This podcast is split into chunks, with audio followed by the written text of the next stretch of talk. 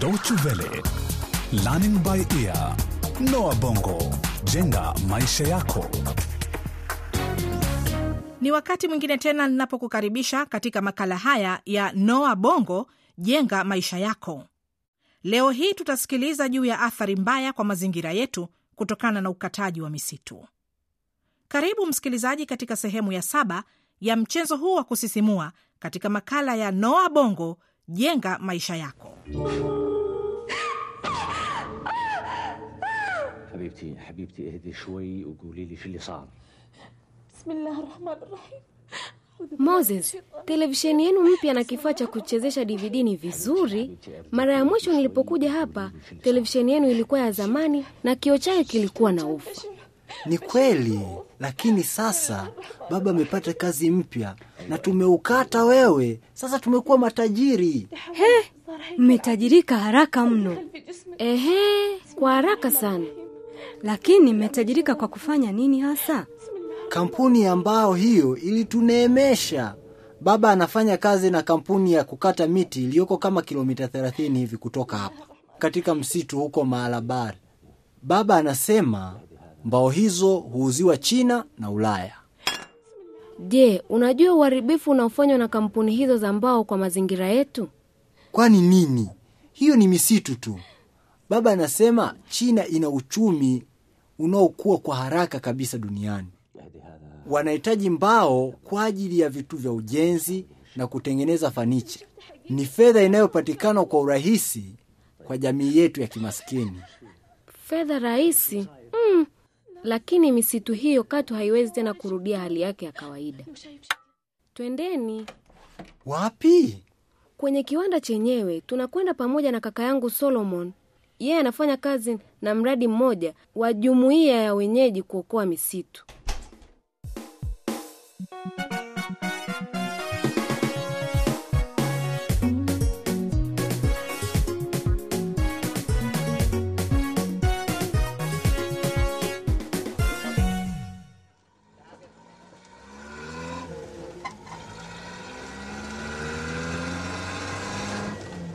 Unaona, hapo kabla kulikuwa hakuna hata barabara ya kuelekea Malabari. Ilibidi tutembee kwa miguu kwenda huko. Na unafikiri nani amelipia ujenzi wa barabara hiyo?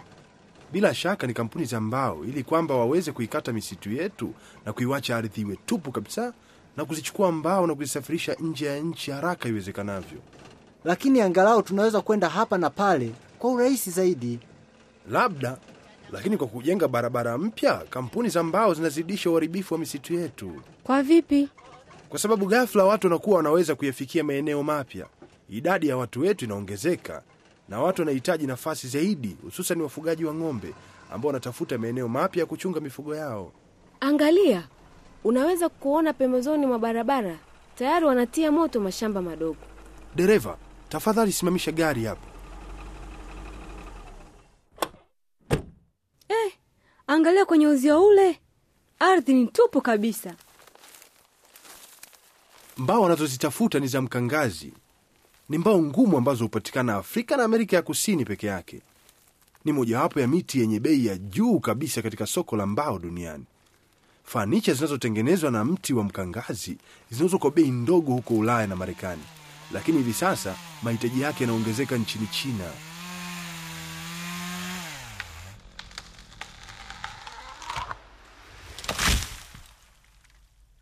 Umri wa miti hiyo ingelikuwa ni mamia ya miaka. Kampuni hizi huwa zinatakiwa kuchagua ni miti gani ya kuikata na kuibakisha mingine, lakini badala yake huwa wanaendesha shughuli zao katika kiwango cha juu sana, kwamba huwa tu wanakata kila kitu na kuiwacha ardhi kuwa tupu. Je, huwa hawajali kwamba wanaharibu makaazi ya asili ya wanyama wengi, ukiachilia mbali mazingira yetu ya kuishi? Hapana, sina hakika kama wanajali, kwani huwa wametawaliwa na tamaa ya faida. Kuna taratibu zinazoelekeza kampuni hizo jinsi ya kukata miti. Kwa hiyo kwa nini hawazifuati taratibu hizo? kwa sababu mara nyingi wanaweza kuwahonga maafisa wa serikali za mitaa ili wafumbie macho utendaji wao. Hebu njoo, nataka kukuonyesha uharibifu unaosababishwa na ukataji wa miti.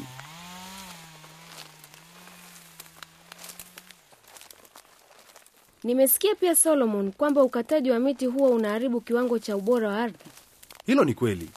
Wakati unapoondoa mimea kwenye eneo, udongo unakuwa rahisi kumomonyoka. Hiyo inamaanisha nini? Unajua, miti na mimea husaidia kushikamanisha udongo pamoja wakati mvua inaponyesha. Wakati unapong'oa mimea, maji ya mvua husomba sehemu ya juu ya ardhi. Katika baadhi ya sehemu ya bara la Afrika, maeneo yote ya nchi, ardhi yake hivi haina rutuba. Na ardhi itakayobaki kiwango chake kitakuwa kibaya, au sio? Sawa kabisa, inakuwa haina rutuba kabisa, kwa sababu inakuwa haina virutubishi. Wiki iliyopita nilikuwa mtoni, ule mto ambao unatiririka kufuata bonde kule chini. Maji yake yalikuwa mazito, nakwambia, rangi nyekundu kidogo, kama rangi ya kutu hivi. Tunaweza kwenda tena kwenye mto ule?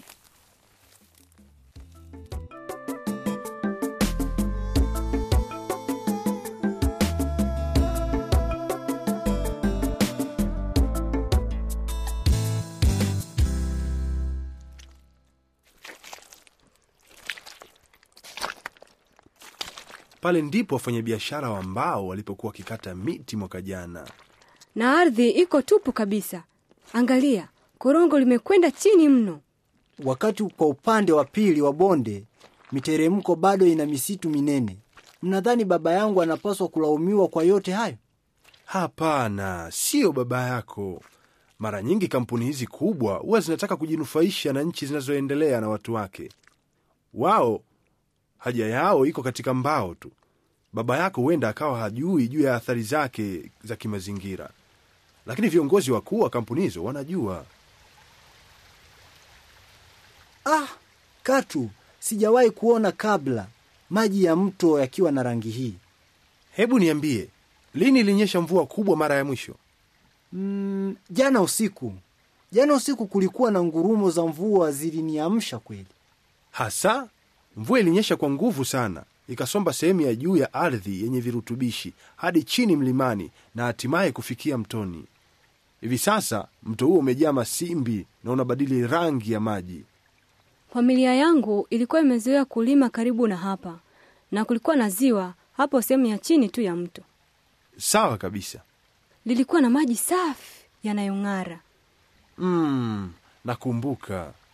Hivi sasa ni tofauti kabisa, linaonekana kujaa matope. Unajua ziwa hilo kina chake kwenda chini kilikuwa mita kumi. Hivi sasa kina chake ni mita mbili tu. Kwa sababu limejaa mchanga tope. Nahofia hivyo. Je, hali hiyo inawaathiri jamii ya wavuvi katika ziwa? Bila ya shaka inawaathiri. Ziwa hilo linanyauka na idadi ya samaki inapungua. Kutokana na ukweli kwamba mbao zetu ni rasilimali ya thamani ambayo mataifa yaliyoendelea yanataka kuitia mikononi mwao, inawezekana kukata miti katika njia ambayo haiharibu mazingira. Ndiyo, kuna hoja kwamba ukataji wa miti unaweza kuwa endelevu iwapo tu utakata baadhi ya miti na siyo yote katika njia ambayo haitosababisha madhara makubwa kwao. Hii inawezesha miti mingine kukua kwa nguvu zaidi na kuhakikisha kwamba mizizi ya miti inashikilia ardhi pamoja. Mm, na inamaanisha kwamba unatunza makazi ya wanyama. Ehe, Ama kweli ukataji wa miti endelevu inaonekana kama ni kupiga hatua mbele.